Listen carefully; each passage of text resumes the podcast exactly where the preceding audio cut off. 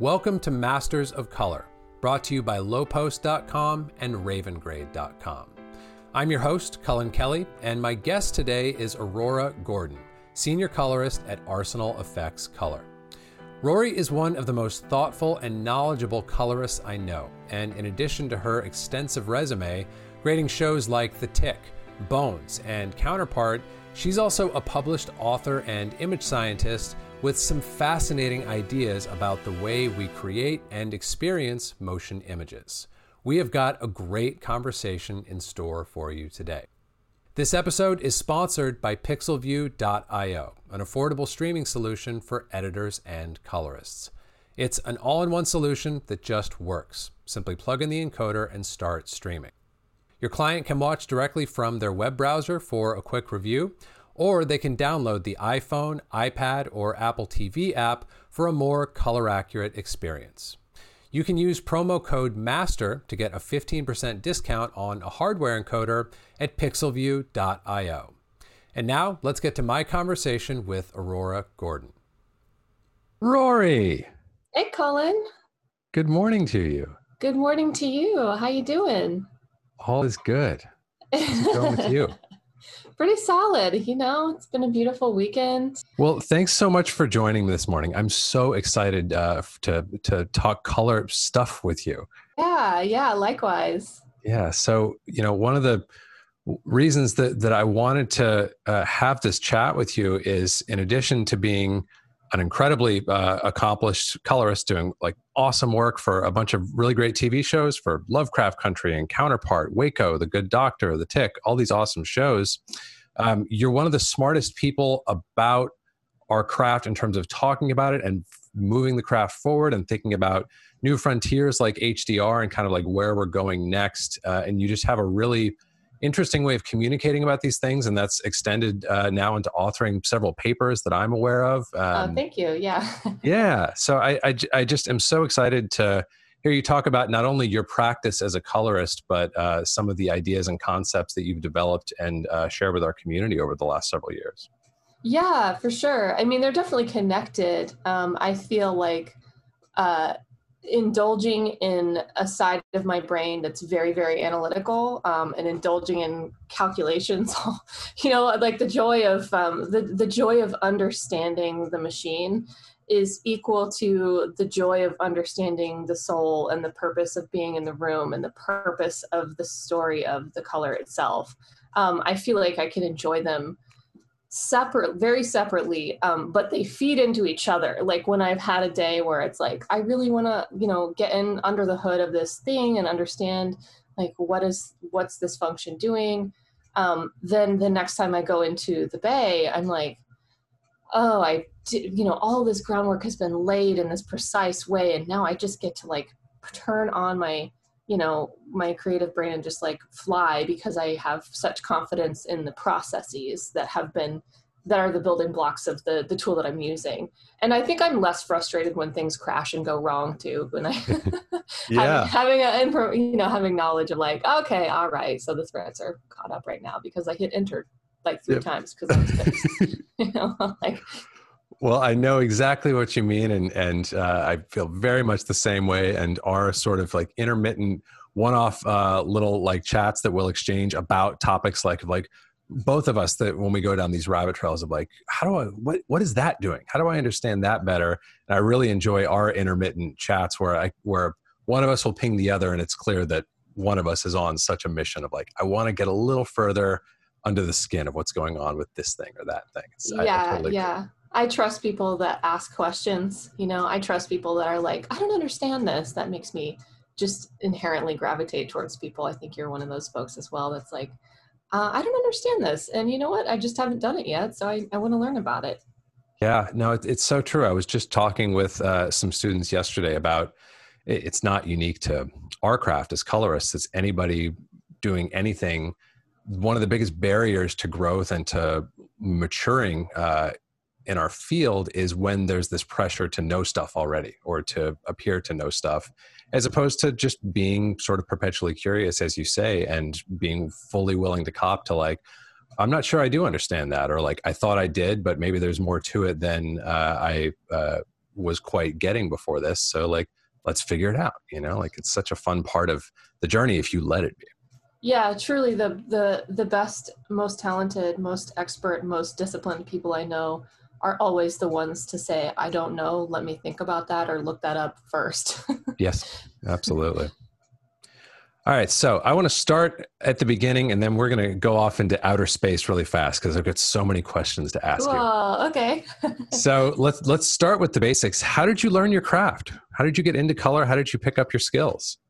Yeah, um, so I went to Rochester Institute of Technology. Um, I almost got into I almost I got in first to their digital science. Uh, I think it was called digital cinema program, and now I think it's motion picture and science. Um, and then, but then I also got into the film school, and that's like always such a funny fork in the road to me to think back, like, oh, I you know i got a bfa at rit but there's there's a, like an alternate reality universe where i'm running around with a bs instead. I mean i'm running around with bs no matter what. Is that um, what your counterpart is doing right now?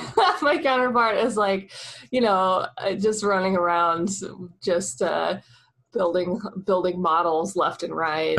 I think is also very happy. It's like i think a, a little bit of a superpower to both love uh, analysis and inspiration equally because it's yes. like, oh, I could be happy. And that's so when I to to get back to like my path, um, my biggest uh, the, the, the I think the biggest fork for me getting into you know I always loved color. Um, I, I had a basement darkroom when I was, you know, a kid in Oklahoma, um, and and I was I was just talking to somebody else about this recently. Actually, my dad my grandfather and my great grandfather were all were all jewelers, um, and so that involves rating diamonds for clarity and color.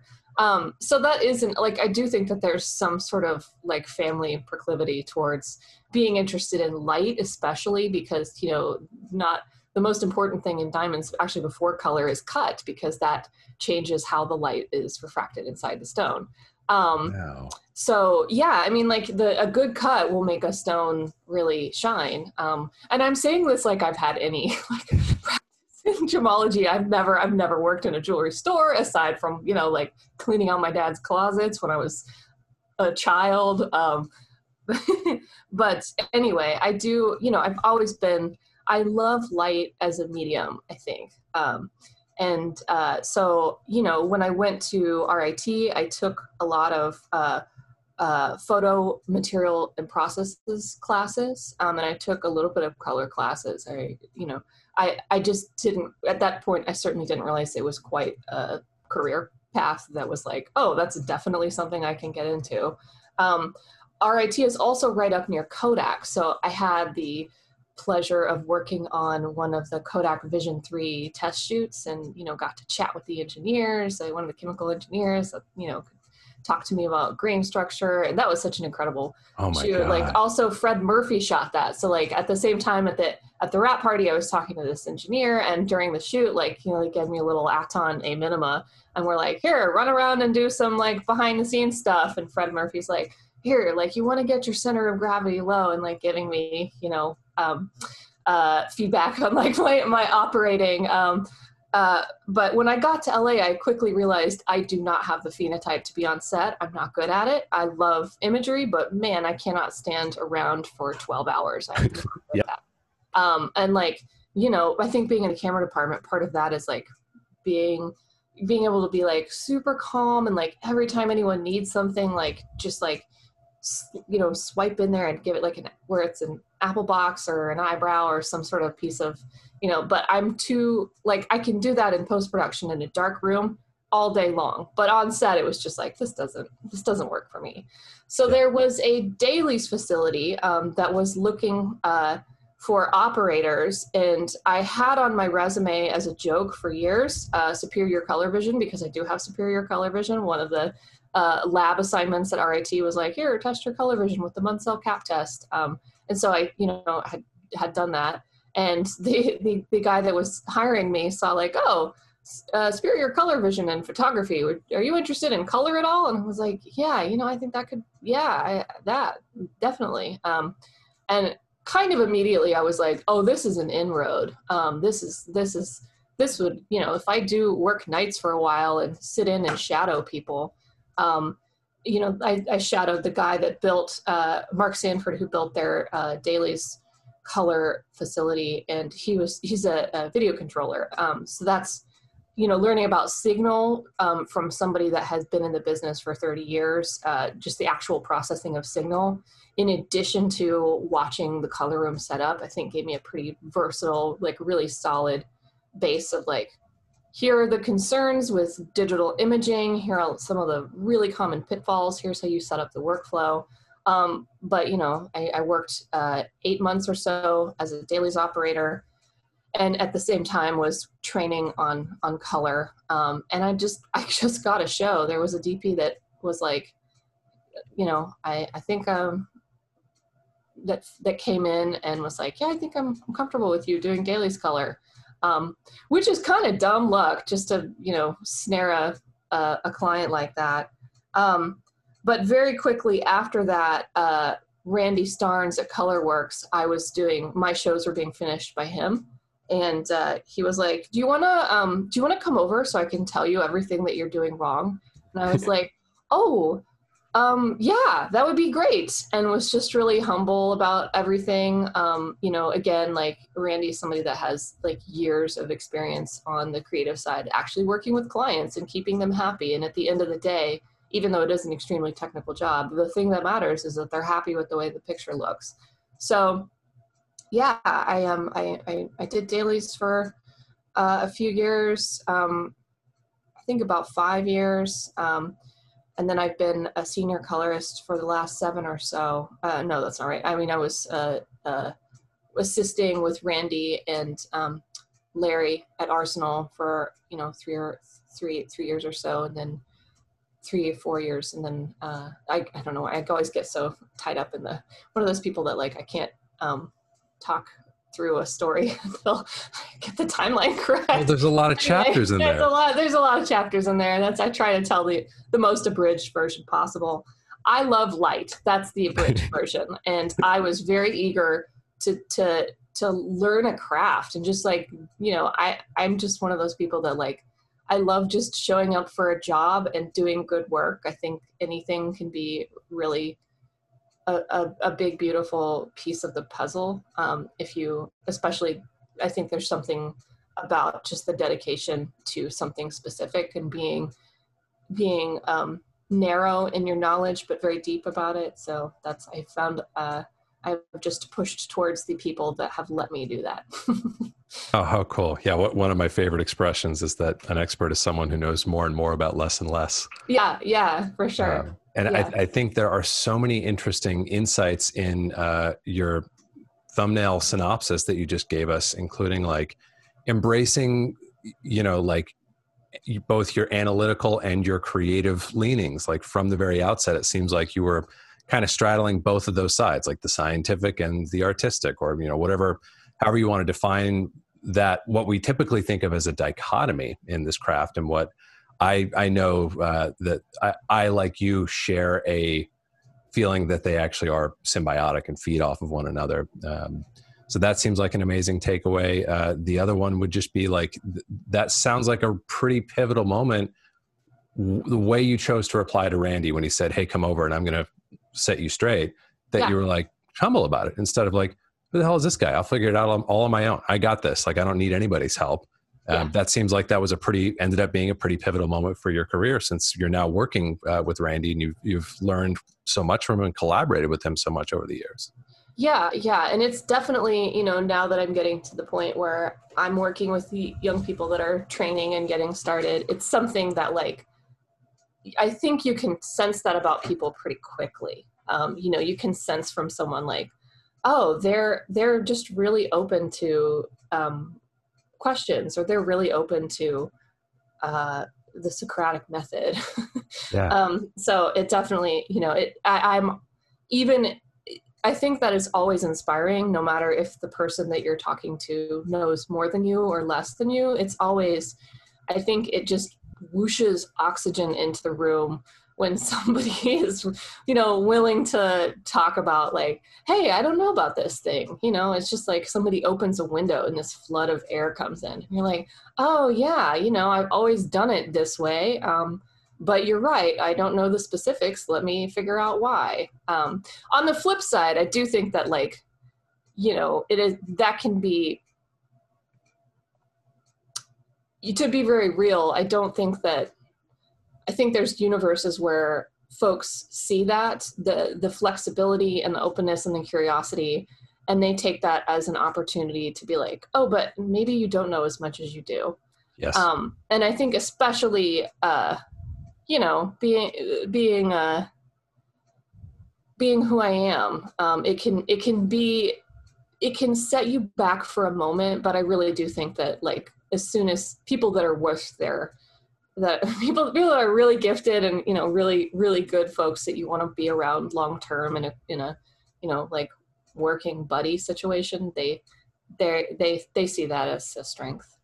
Absolutely. And i i can tell you I, i've never had the pleasure of uh, sitting in a grade with you before but from the interactions i have had with you and from the opportunities i have had to watch you doing your thing or talking about the things that you're most passionate about and know best there's actually a natural authority that comes about after having done those like explorations like month and month and year after year so that when it is go time and i know when you're in the room with your clients or when you're presenting or when the moment is time for decisive the moment is there for decisiveness rather that's all, you're you're able to summon that all the more readily because you have made those deep pondering explorations uh, at length leading up to those moments yeah, I think um because even on the technical side, you know, we like to think that like, oh yes, there's the technical and then there's the creative. Well, I think that's a total misnomer because the technical is creative. You know, order of yes. operations makes a huge difference. Yes. Models, you know, just running software effectively,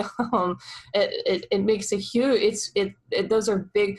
The way I look at it is that the the technical side is the it's the kind of macro creative, like you're trying to design systems that do things well on a big level and prioritize the right part of the imaging chain to, to focus on. Um, a good example would be, uh, you know, in I think in in in a in a color gamut, we're talking about like choosing a color gamut or making sure that your transform, you know, you've you've, you've mapped properly from from you're using a scene referred uh, workflow, making sure that you're going from your camera gamut to your um, uh, display gamut um, or uh, uh, final encoding space, you it's it, you know it's most important that skin tones look right, right? Like that's yeah. that's number one. Um, yeah, there's cases where edge points can go in one direction or another, but that's like a that's a secondary piece of the conversation because we understand you know the, the point of the engineering is to focus on the the piece that is the that that that uh, buys you the most amount of uh, uh, relevant information first before you get into gamut edge points you know what yes. i'm saying and then on the creative side the struggle to be creative is actually the opposite because you know you can say like oh i want to come up with this perfect grade that just like works all the time but that's not people don't shoot the same thing all the time. They shoot all sorts of different material and i, I think that the create the artistic creative schema is more about the creativity of the small where it's like i made this choice in this scene because in this instance this I, I, I think you've you've just given me a better sort of like thumbnail of what is that properly defined relationship between the creative and the technical than I've been able to come up with before. Where like the technical and the engineering stuff is macro level, like what are the systems and decisions and solutions that we can implement, like shot after shot, show after show, like project after project that are going to put us into the right realm and then the creative is all about the localized like well no they shot that right. over a stop and a half on purpose and that should stick out or whatever the case right. may be. Yeah they wanted that grain or that noise right. or whatever. Yeah. Right. Yeah because i think it's like almost criminal to like refer to one as more creative or more technical. I mean there's a lot of tedium you know on the on the art side. It's you know 600 and 900 shots in an hour long show and they all need to match um, in addition to looking good. So like there's a lot of tedium with making especially you know shows are just getting more and more ambitious. I mean shoots are getting longer locations are more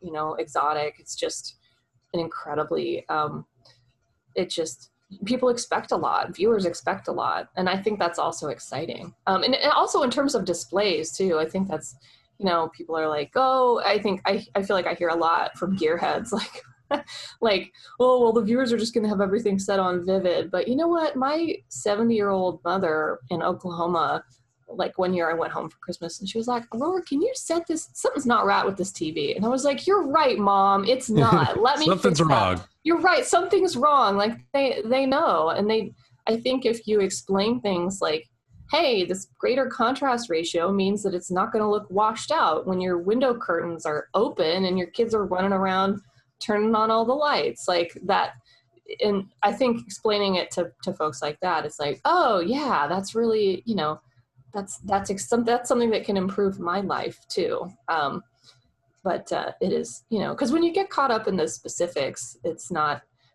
like, you know, this is uh, this system is superior because I made you know this very specific decision. It's like no, it, it's we're we're trying to improve the if you're trying to improve the viewing experience of everybody, you have to look at what you know you have to explain like the the why i think underneath all of it whether it's the technical or the creative you know Absolutely. And I, th- I, think you have to be able to do something that I've seen you do really well many times where you're able to zoom out and give the like like a simple cogent explanation of something to someone who's not an engineer or a technician or an artist and just say hey mom this is why this is going to look look better in terms of image reproduction for you. And that's all like you know the uh, like everything underneath the surface there is being driven by your technical knowledge and you could explain like the gamma target or the contrast ratio or whatever else under the hood that's driving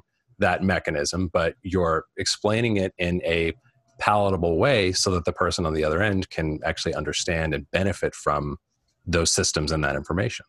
Yeah i really try to. I think that comes from you know i was told growing up like you know I, you know i'm a girl from oklahoma like like i've definitely been in several situations where people are like well what do you have any interest in math for you pretty little thing? And it's like wow i like i i mean i love it. It's the language of the natural universe. And i was like such a late bloomer. I didn't I didn't take an advanced math course until I was like 23 years old. like I didn't I took as little math as possible in in high school. Um, I didn't you know take pre-calc again until you know after after college at community college. Um, but it you know I think that has always like really I really lit a fire under my ass to just anytime someone is like why do why do i have to do this to never talk down to them and always explain like look it's complex but the pieces aren't hard so let me explain it to you and it's going to probably take me a moment to sort of ramp up to the big picture macro reason why this thing is the way it is. Um, but i will let you know when i'm at the important part of the story but i do like when i'm explaining you know every time one of my friends gets a new tv they're like oh you calibrate it for me and i'm like okay well i don't have my probe but here's yeah. what I'm doing here and this, and I use this mode because I prefer to go down before I go up, and then like it's, you know, and then I, I, I always have to preface it with like, okay, I'm going to do the, I'm going to, I can't stop myself from doing a little bit of the technical part, but I will kind of ring a bell when I'm ready for you to listen to the that's important. I just, you know, and that it's also true. The more you explain the basics, the better you get it yourself, right? Like if you tell yourself, oh, like, no, I don't need to explain you know, like, well, you should just understand this. It's like, yeah, but do you remember? Because when was the last time? when yes. was the last time you actually like looked at a gamma curve? Like what it actually looks like? What's the difference between a gamma curve and a power law? You know, like yeah. What, so there's no reason not to. There's no reason to be embarrassed for going like, oh yeah, this is this stuff is complex, but it's digestible. I just have to continue to remember to you know, like polish each level of the ladder so I can see it when I'm climbing back down in the dark. And oh, not, it, yeah. Ex- explain it to me like I'm five is the ultimate test of if you really understand something. If you can yeah. explain it to someone like they're five, you understand it. And if you can't, like I can't tell you how many like uh, in in my role like uh, doing educational initiatives, it's always the dirt simple questions that just knock me on my ass. Like, mm-hmm. well, gee, I don't actually know how to answer that because it's so fundamental. I've been assuming the I've had underlying assumptions surrounding it for so long that I've really got to think about that for a minute. Yes, a big one for me was um, why is the CIE chromaticity diagram two dimensional when it's representing XYZ values? Oh, it God, took, yeah. Yeah, like so it's an abstraction, right? It's just, um, you know, X, little x, little y, little z, they all equal one. Um, you actually have the information what z is in that xy diagram because you just take x and y and subtract them from one and the leftover is z. Um, but that's something that like there, i had like a major light bulb moment when i was like oh it's normalized. Got it. Okay. Yep. and like it i feel like i had asked that question of people before and it was like we don't quite understand that. Everyone was like well it's the you know it's an X Y it's a X Y chromaticity diagram. What do you want? Um, I, I think a really good example of finding an outer wrapper to like simply but succinctly explain a very complex subject is something I'm really excited to talk about. Your color compass, uh, color order system that uh, you you published a paper on is in the SMPTE journal, right? In 2019. Um, uh, it was so it was at the conference 2020, and it will be in an upcoming journal. I don't remember what month, um, gotcha. but I think it's it's sometime between now and December. gotcha. I mean, so, so tell us a, a little bit about uh, the the sort of like key uh, insights and and concepts that are that we're going to find uh, in that uh, paper. Yeah. Um, so the color compass is, I call it color navigation system. So it's a little bit different than a color order system. A color order system is designed to refer to, uh, in most cases, absolute values. Mm-hmm. So Munsell would be the, the most famous um, color order system. Um, another old uh, classic one would be Ostwald. Um, uh, and then, of course, um, uh, going mm, actually, uh, the natural uh, color order system, um, yep. another one. Um, and the, the point of all of these systems is in, in, in, a lot of cases with these systems, the, the point is to specify like color chips for physical media manufacturing. So paint colors, textiles, that sort of thing. Um, but uh, what I wanted to do was design a system um, that allowed uh, creatives to be well you know i've gone on and on just now about like oh we shouldn't call just artists creatives and blah blah blah. So anyway i wanted to design a system that allowed uh, uh, production folks um, people that don't have a technical background to talk about specific shifts. And i thought that this would be especially um, applicable in the world of hdr and multiple color uh, target de- deliveries with multiple color targets. Um, so it's based on the idea of opponency, which is represented in a lot of um, uh, color spaces or color color schemes. Um, so Lab, right? You have an A star and a B star axis. Um, what is you know approximately a, a, green magenta axis and a yellow blue axis. Um, there are others too they're they're different like right like they're yeah. you know some of them have it's like the the actual uh uh poles would be and and by the way the opponency part is is based on uh, human vision too that's one of the reasons that anecdotally i have been told by folks at rit that this is a reason why when they give uh, participants in experiments um, color opponency uh, controls, they find that they're able to get pretty good matches. Um, again, it's anecdotal, but um, I still think is is pretty cool. Um, yeah. But anyway, um, if we think back to like um, uh, trichromacy um, theory of vision, right, which is which is true, red, green, and blue cones in your in your eyes. You got your uh, red, green, and blue. So going backwards, long, long, medium, and short. Mm-hmm. Um, uh, cone responses. Um, those those responses put together give you a broad spectrum coverage of the visible spectrum. However, um, there was another theory of vision, um, which is opponency theory, and that is that uh, you have that yellow, blue, and green, um, green, red. Um, you know, green, red, green, magenta. Um, well, in that version, it's green, red. Anyway, um, these uh, so those signals. It's not uh, at so eventually those two um, models were combined and we now understand that the opponency part of vision happens in your brain after the cones have collected all the spectral data and converted it into electrical signal um, it's put back together in your brain in terms of uh, red green yellow blue and then uh, uh, luminance as well. So uh, that's why it's such a powerful way of thinking right? Um, this you know uh, opponency thinking in terms of the practice as like a, a, a, a craftsman or an artist that's that's trying to describe or even a qc professional too that's trying to describe like hey i think this color is shifting a little bit.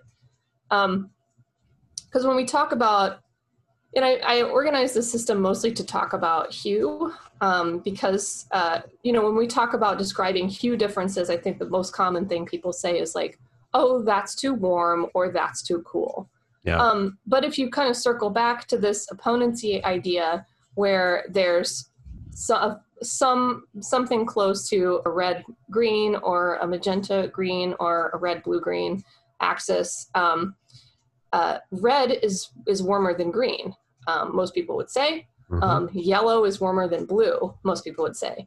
Um, but then if you're able to kind of revise your thinking a little bit and and change it from like oh it's just warmer or cooler you know like tungsten is warmer than daylight 3200 kelvin to 5600 kelvin you can um, address a little bit more nuance so when somebody says like hey the skin tones are too warm they might mean they look too gold and yellow and sallow or they might mean they look too red and ruddy and blotchy um, so the the point of the system is to be able to point people in general vague terms, and that's why in the model I have north, south, east, and west, uh, like uh, like a compass. Um, and if you can imagine at um, uh, due north, that would be you know reddish. Um, at west, you would have uh, yellowish. Um, at south, you would have greenish, and at east, you would have bluish. Um, and again, the reason that it's vague and there are big terms like that is because in these specific models, which like I, you could just heard me a moment ago be like, oh, I can't remember what this other one was or what the specific, yeah. you know, um, uh, uh, axes, the, spe- the specified colors are. Um, so in this world, it allows someone that's just viewing a picture to go like, hey, that's too north warm. I want it to be more west warm instead. Um, and it, it, seems to have been very helpful. I did some experiments um, in summer of um, 2020.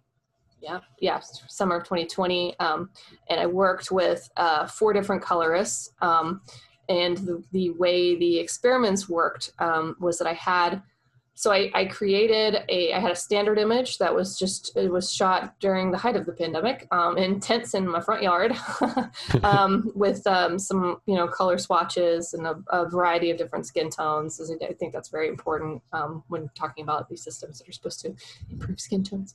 Um, mm-hmm. arguably one of the most important storytelling elements. Anyway side, side note. Um, so uh, i had uh, these standard images shot nothing fancy just like debayered according to manufacturer best practices.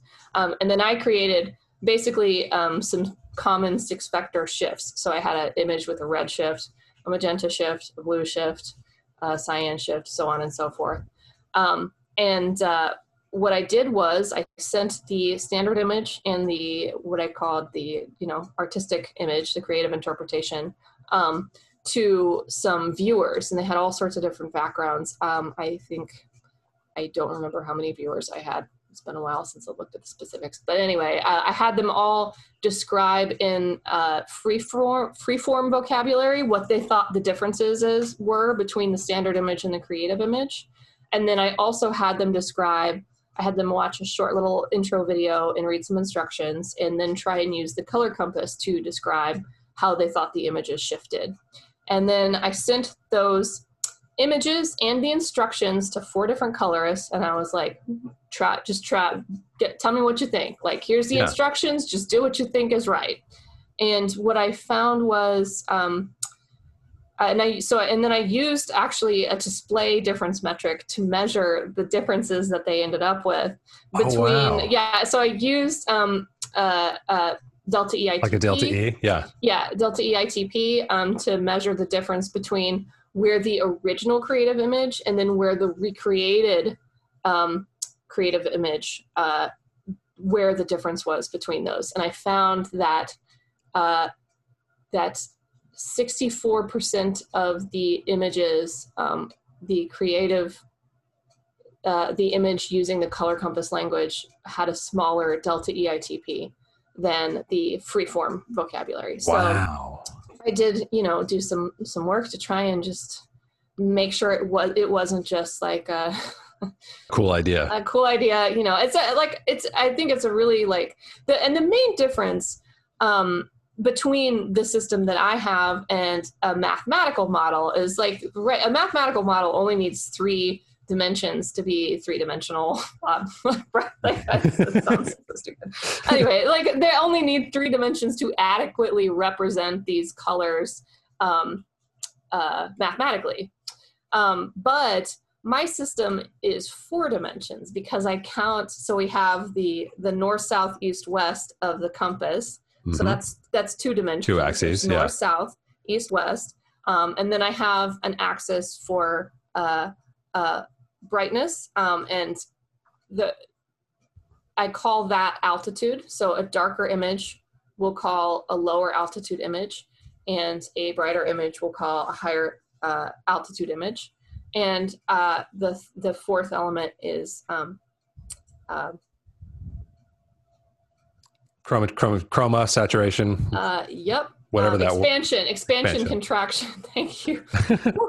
it's early. I haven't had a coffee. so anyway, um, expansion contraction is the is the fourth one. Um, but the you know the big difference between my system that's intended just for people talking um, is the is the fourth um, the two different hue axes um, which is not mathematically necessary for describing colors, but is seems to be very helpful um, in terms of actually describing. And I've used this with clients too, by the way. I think this is like again it's a, like it's all about skin tones for me man you know like it's yeah. about like uh, you know that's the most important piece of a picture is like do the people look good you know? Do they make do the people look like they're healthy?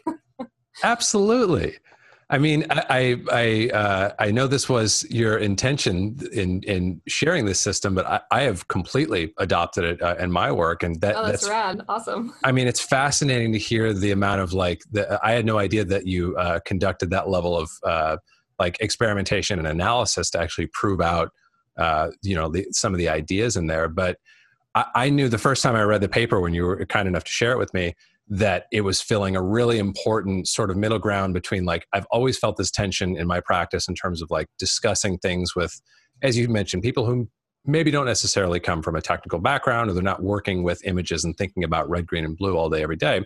Is like on one hand you have warm or cool and everybody understands and speaks that but as you pointed out that does not mean the same thing in different contexts or to different yeah. people. Yeah. And and although everyone will tell you like that that's one of the go-to like verbal cues that people will use of like, oh, it feels too cool. Um, mm-hmm. And then on the other side, you have red, green, and blue, where usually people will be less shy, but even when they use like, oh, it's a little too green, in my experience, most people who aren't working in our world day in and day out may or may not actually be able to like to use your, your analogy to navigate the, the 3D red, green, and blue space very well. So they may say, it's too red, but really it's too yellow, for example, mm-hmm. or it's too green, but really it's too teal or cyan.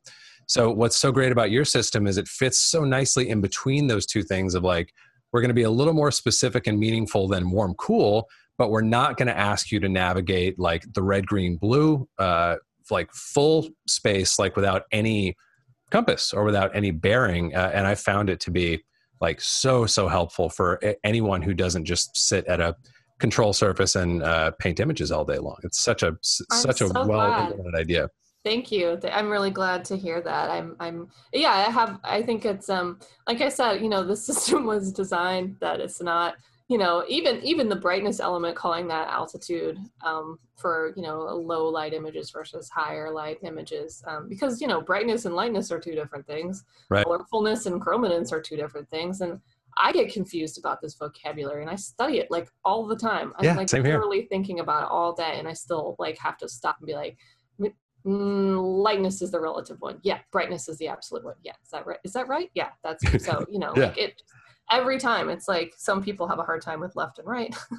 Some people you know yeah. Eh, the the or or what starboard and port like you're not going to remember that unless you're driving the boat every day. So it's just intended as a system to help people that don't drive the boat tell you where they want to go because that is important because in terms of the taste there is no right answer you know like, right. you know if somebody says that's too, if a client says to me that's too warm I don't like, you know, that doesn't feel like it's sunset. It feels like it's sunrise. I'm like, yeah, okay. Um, and then the, I do, the other finding from the paper was asking questions about the area that they're referring to is incredibly helpful. Like, well, I, you know, I, I don't, again, this is like one experiment with four colorists. So it, this is all small scale data points. Um, but I did find another part, another possibility for the reason in the improvement between the delta E's um, is between the freeform instructions uh, and the um,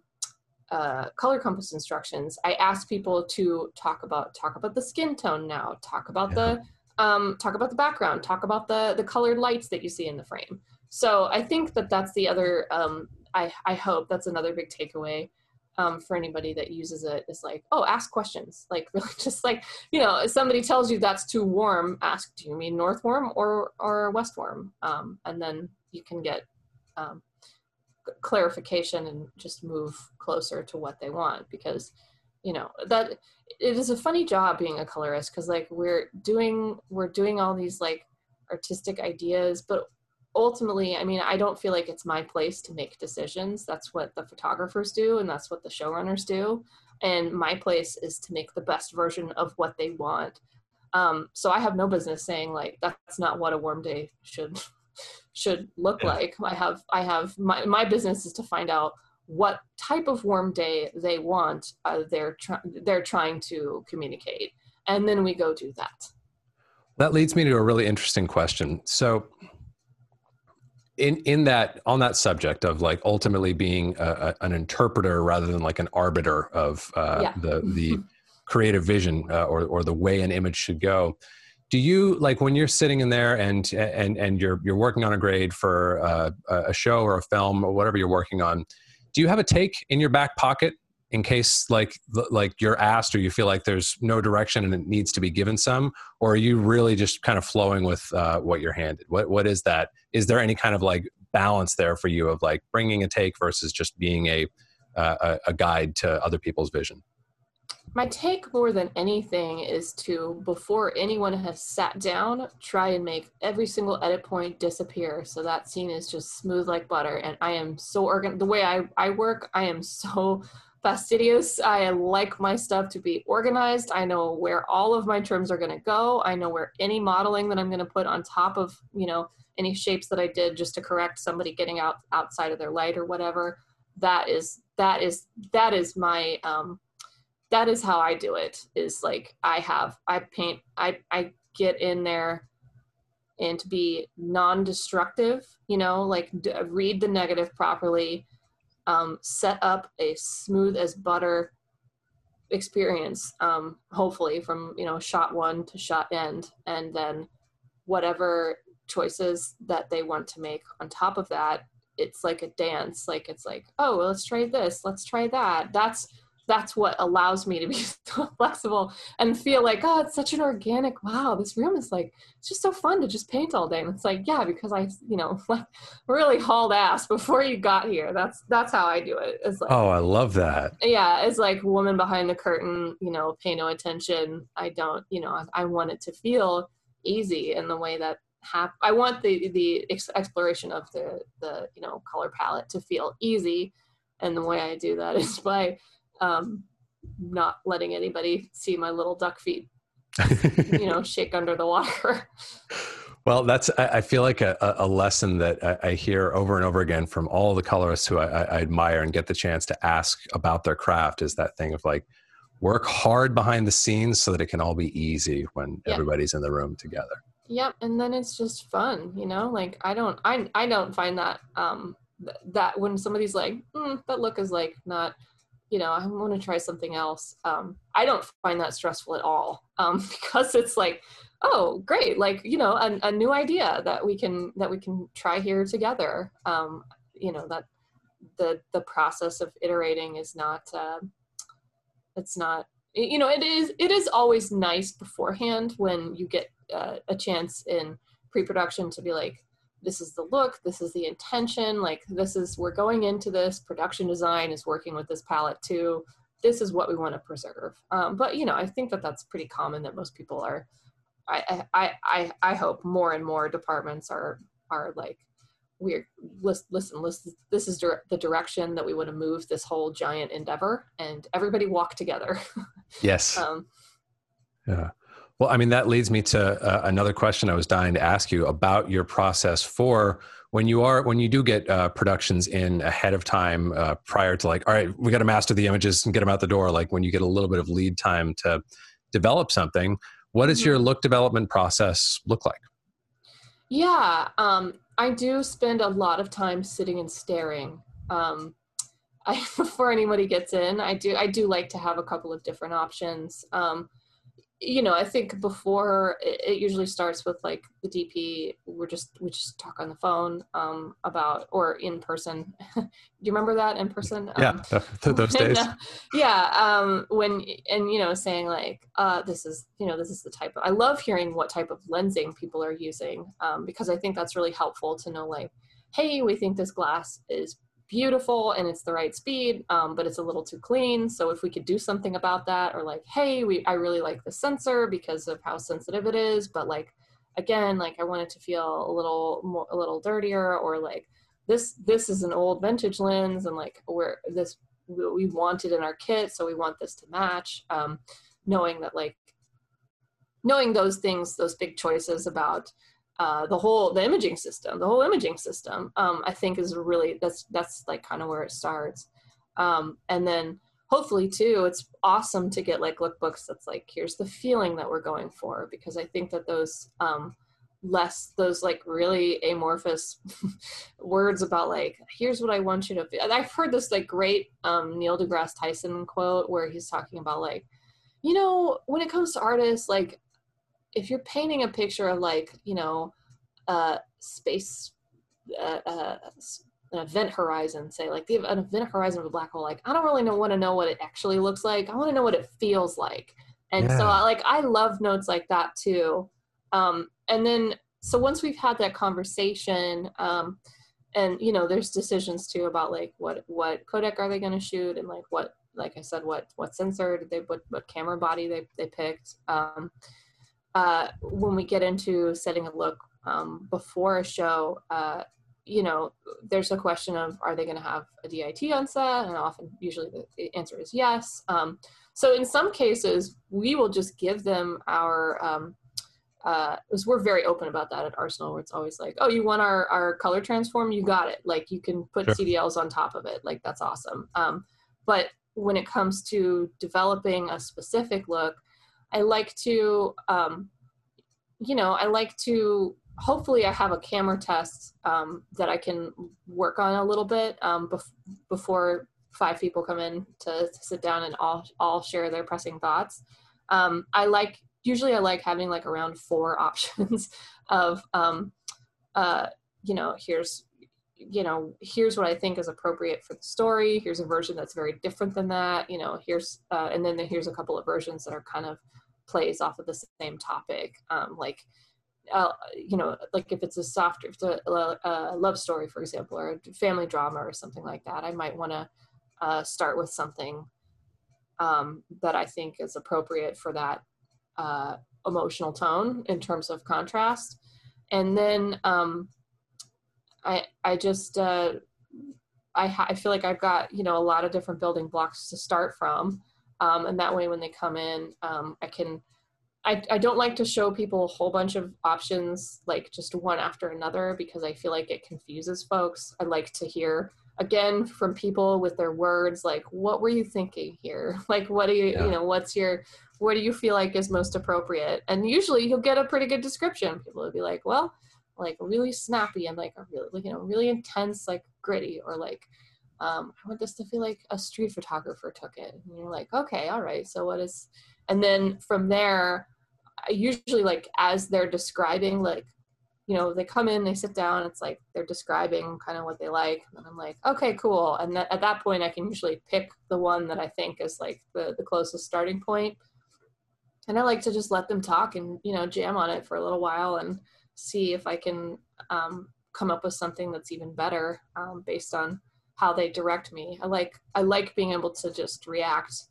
Um, it it's like jazz.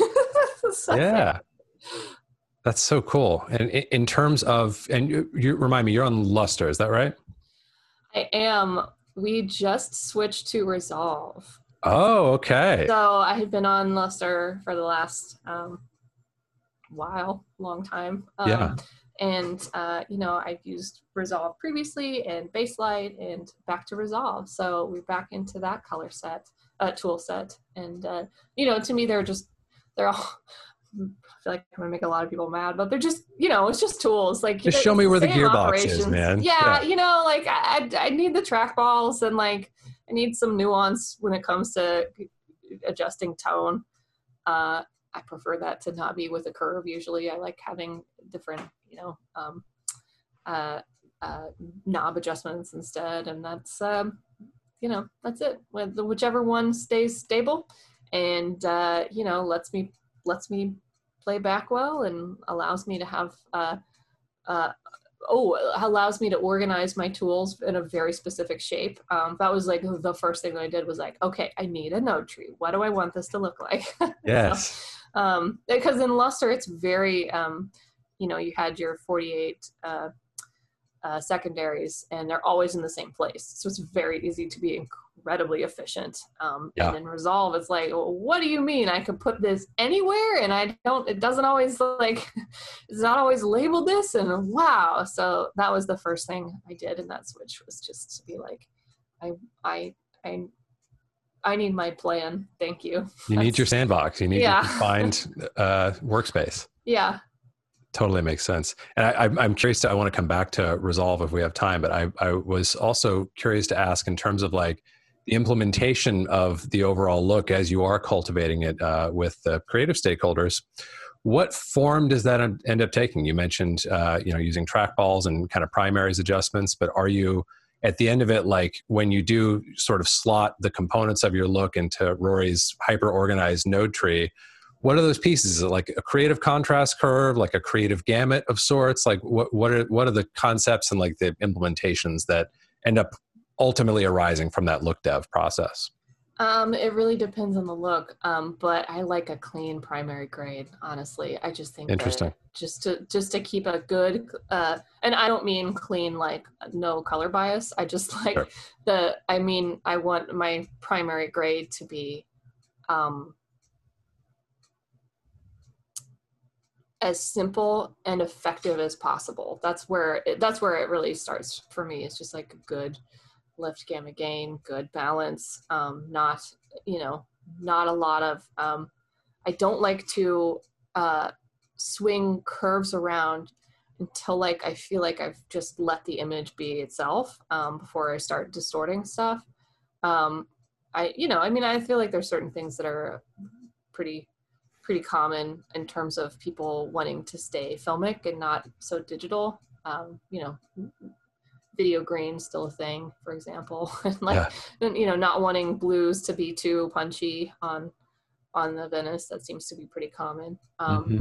But um, yeah, my my actual tree where my where my you know, and it, it like if there's a if there's like a wash or a split tone thing, there may be it may be a couple of different nodes that are or layers where the, the that adjustment is is kind of built in different pieces for the sake of order of operations. Like, well, I want to, um, I want to roll the highlights warm, but I want to keep them not not so clippy. But I don't want to, you know, the the order of like whether I'm going to do like a soft clip before I introduce warmth into highlights could could vary depending on what the the goal is. Um, sure.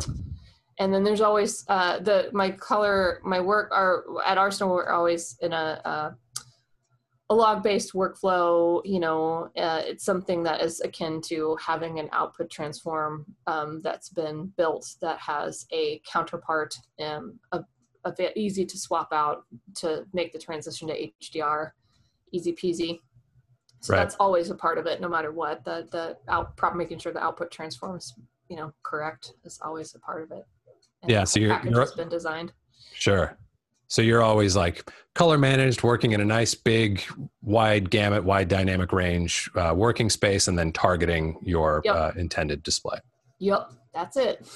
That's the jam. Yeah, That's the yeah. jam.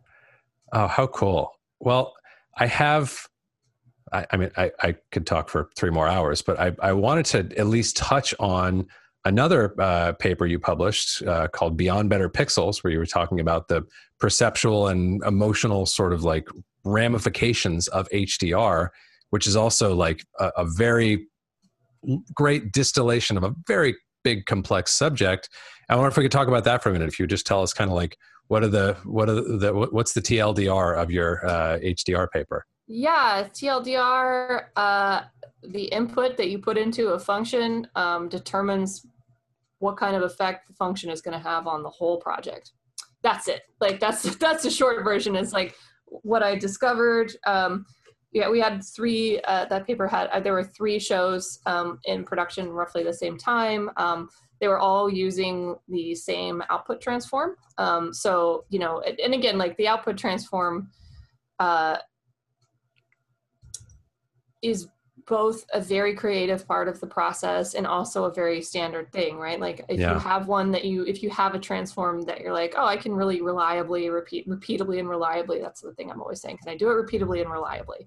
Um, if I have an adjustment that can make these shows stylistically look different easily with the same output transform, let's we're gonna do it. Like if we like the way it's, you know, it's uh, archiving well and it's it's um, it's it's handling tone mapping well, then yeah, let's just keep with it. Um, but anyway, um, I, I had uh, three, we had three shows that were all using the same output transform, um, all delivering an HDR pass and an SDR pass. I measured the key side of the face to the fill side of the face in both SDR and HDR for each show.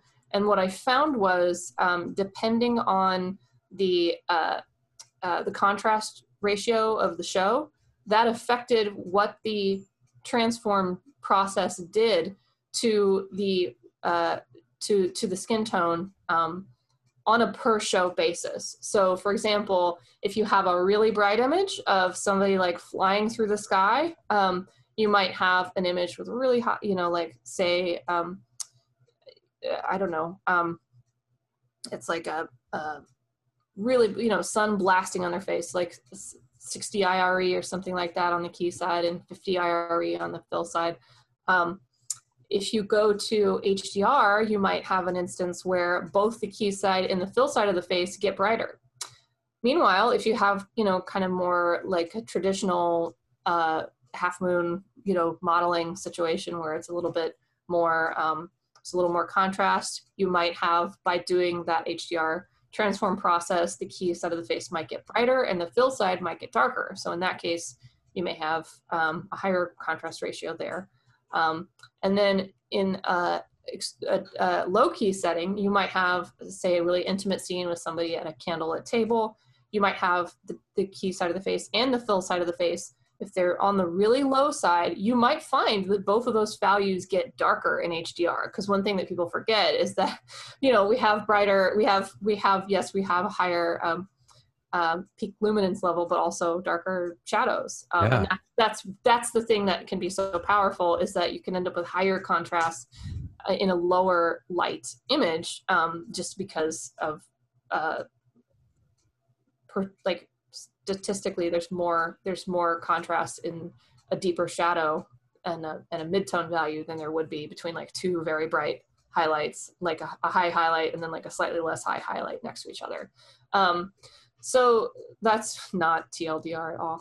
But anyway, the, the, the real discovery was that like, uh, you know, you can really, um, what the, the, the, the starting image, the starting signal that you are working with um, is going to change your pipeline. So you better pick a pipeline that's appropriate for your starting image. Man, I, I have to tell you, like, when I like kind of groped my way into a, a much fuzzier version of that realization a couple years ago of like, wait, so you're telling me that within this like idealized, like color managed target whatever display you're headed to and don't worry about matching cameras or displays nearly as much as in the good old display referred telecine days.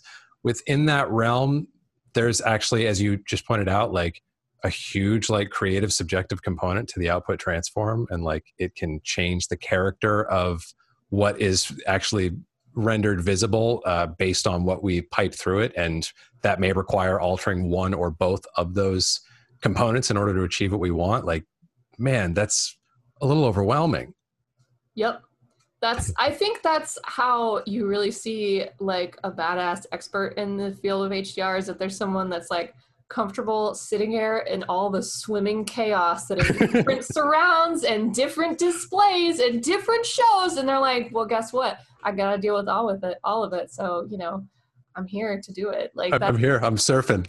Yeah i'm just like that's how the people that are like you know just comfortable with the uncertainty of cosmic tumblr is like you know what? There's what are you gonna it's that's just a chaotic universe. That's how you know you're really good at it if you're just like yeah it's chaos. Oh man, I, I, I think you're right.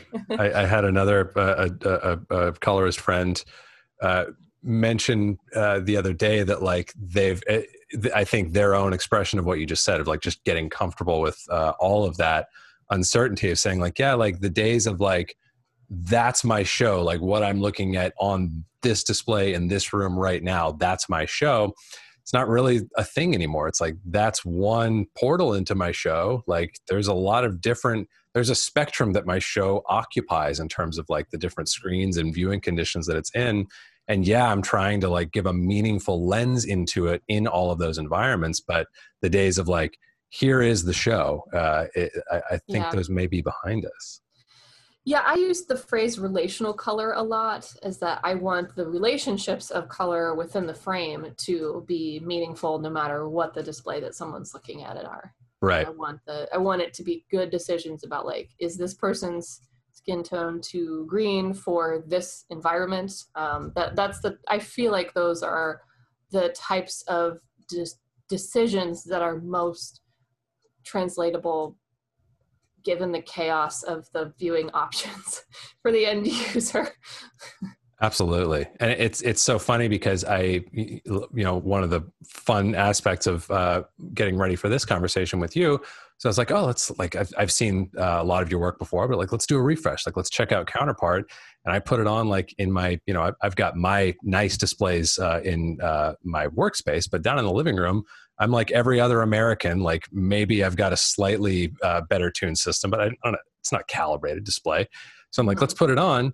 And relational color is a great way to describe that. Like I, as a professional, can still put on whatever the piece of content is and be like, oh, this was th- this went through the shop of a very skilled practitioner, or like, oh, this person wasn't there. You know, like I can watch counterpart or any of your other work, and while you would probably like grimace looking at that compared to what the image that you mastered the relational color still holds up. Like the there's a strong enough foundation there and emphasis on the right priorities such that the images still work in that suboptimal viewing environment yeah, I think really the only place where people get like truly fucked up is when you have multiple displays next to each other. Like if oh God. like I like when I went back when we used to go to bars in the olden days, like, you know, you go to a happy hour and there'd be like three screens like in the um, in the bar or whatever. That type of thing still makes my teeth just like Oh, it's like yeah. it's it's hard because it's like I don't know where to look and like that's you know any it, it's that that type of thing I think is worse um, than you know a display that's a little bit off because you have mechanisms in your yeah in your compensating mechanisms. that are gonna you know help you a little bit like and i i also think that some of those mechanisms can be used as a creative tool for example chromatic adaptation. So if you have like a really cool scene and then you really want to you know a hard cut um, going into the next scene warm by virtue depending on how cool you know how yes. saturated your eyes your cones were um, it may be like whoa like an extra shock to your system because of the chromatic adaptation the the um, the the uh, you know re um, re-leveling i'm forgetting the right word um that's a you know i i, I um, never knew it but i know exactly what i know it's on the tip of my tongue. So like sorry any color scientists listening yeah. Did you happen to read that? There was that recent article in, in Wired about uh, the way Pixar uh, leverages uh, image science, and uh, I think the exact mechanism that we're talking about in uh, the way they design the color in, their films and the way they grade them. I have listened to Dominic um, before, and I have. Um, I do remember hearing uh, a piece about. I think it's Inside Out is the one where in HDR they use the bright like as the as the it's like in the beginning of sorry spoilers but like as you're watching the movie and the kid is being born you go from like dark to uh, like a full on P- yes. signal as like a like a like a very physiological experience. Um, yeah and i think that's just so cool. I think that's very creative.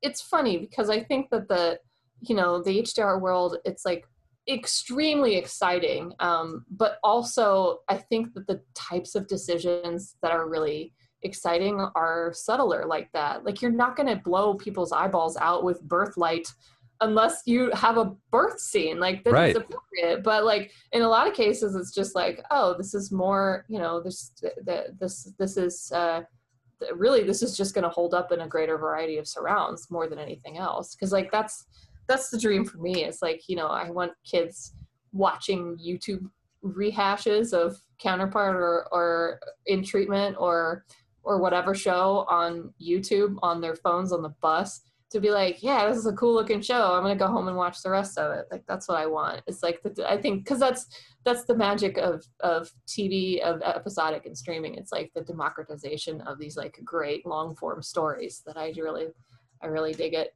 Oh, for sure.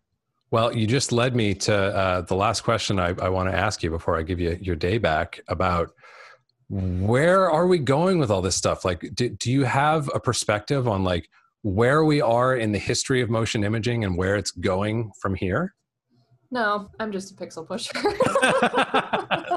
i just work I mean, here I, I don't find that i can like think about questions well i mean like I guess that's not exactly true. Like the reason, the whole reason I designed a color compass is like because it was like I just want people to be able to talk better. You know, yeah. I, honestly, I think the next um, I would imagine that, and it is already a thing, um, is like ambient light sensors. I've always thought that if they're, because you know, uh, uh, field of view changes your perception of contrast and saturation and brightness as well. So I've also thought that it would be really badass if someday there's some metadata tag that can include like the size of my mastering display and describe the relationship between like okay so i was watching on a, a whatever inch mastering display and this person is watching on a projector like so here's the whatever equation the function that's going to describe how much contrast needs to increase to keep the get that relationship the same as what I'm viewing in the bay. I think that'd be oh yeah, yeah. Get um, get some of those like observer formulas. Into yeah, it. somebody do that, please. I think that'd be really. um, but in terms of the uh, creative part, like you know, no, I think I I I I like to do is I just uh, you know, I, I do hope that the trend of more and more diverse storytellers being able to tell more and more different looking stories is, um, I think that's incredibly value on like a human level. That's yeah. what that's what excites me. Um, I hope that you know, I do hope that onset monitoring onset in HDR continues to be um, accessible to folks. I think that that like revealing some of the flaws in the high end values is really, really useful to uh, photographers and it gives them more control. So I'm all about that. But, you know, I just want more, just a continuous flood of shows, more shows, more stories, more people telling the stories, more people that, you know, don't look like us, that look like not just you know more more diversity of folks in charge i think that's that's exciting too and also again a thing that i think could be helped by hdr is represent you know subtle representations of difference not in just um, values of skin tones like you know darker or lighter or medium or whatever but undertones too because i think that that that conversation can kind of get shortchanged sometimes. Um, and i think it's uh, really special when you get to really d- dive deep into like the specifics of stories and people and what makes them look the best. I couldn't agree with you more. I feel like that's maybe the most exciting, like fertile territory when you're doing an HDR masters. Like, what are we going to do? Like, actually, still in or near that 100 nit area, mm-hmm. but like, what are we going to do in there that we just couldn't do in an SDR paradigm, uh, and uh, specifically when it comes to representation and like getting a, getting different, uh, you know, like faces and and hues and like contrast ratios and all these kind of things in, in terms of the way that we depict people. There's so much more room for doing interesting things than uh, has been done traditionally in SDR. Yeah, subtle but expansive. Yeah, absolutely. Well, man, Rory, I want to thank you so much for uh, a really exciting conversation and for uh, being uh, like teaching me a bunch of new stuff in this conversation and a bunch of stuff prior to. And I'm sure I'm going to continue to learn from you. So I'm, I'm, just very grateful to count you as a peer and uh, get to chat with you uh, about all of this exciting color stuff.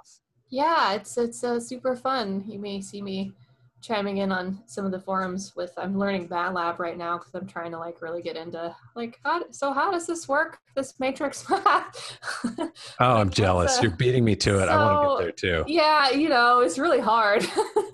I also I have a very demanding full-time job so it's going very slowly but uh, you know it's good to ask questions. It's good to be curious about things that don't immediately pay off.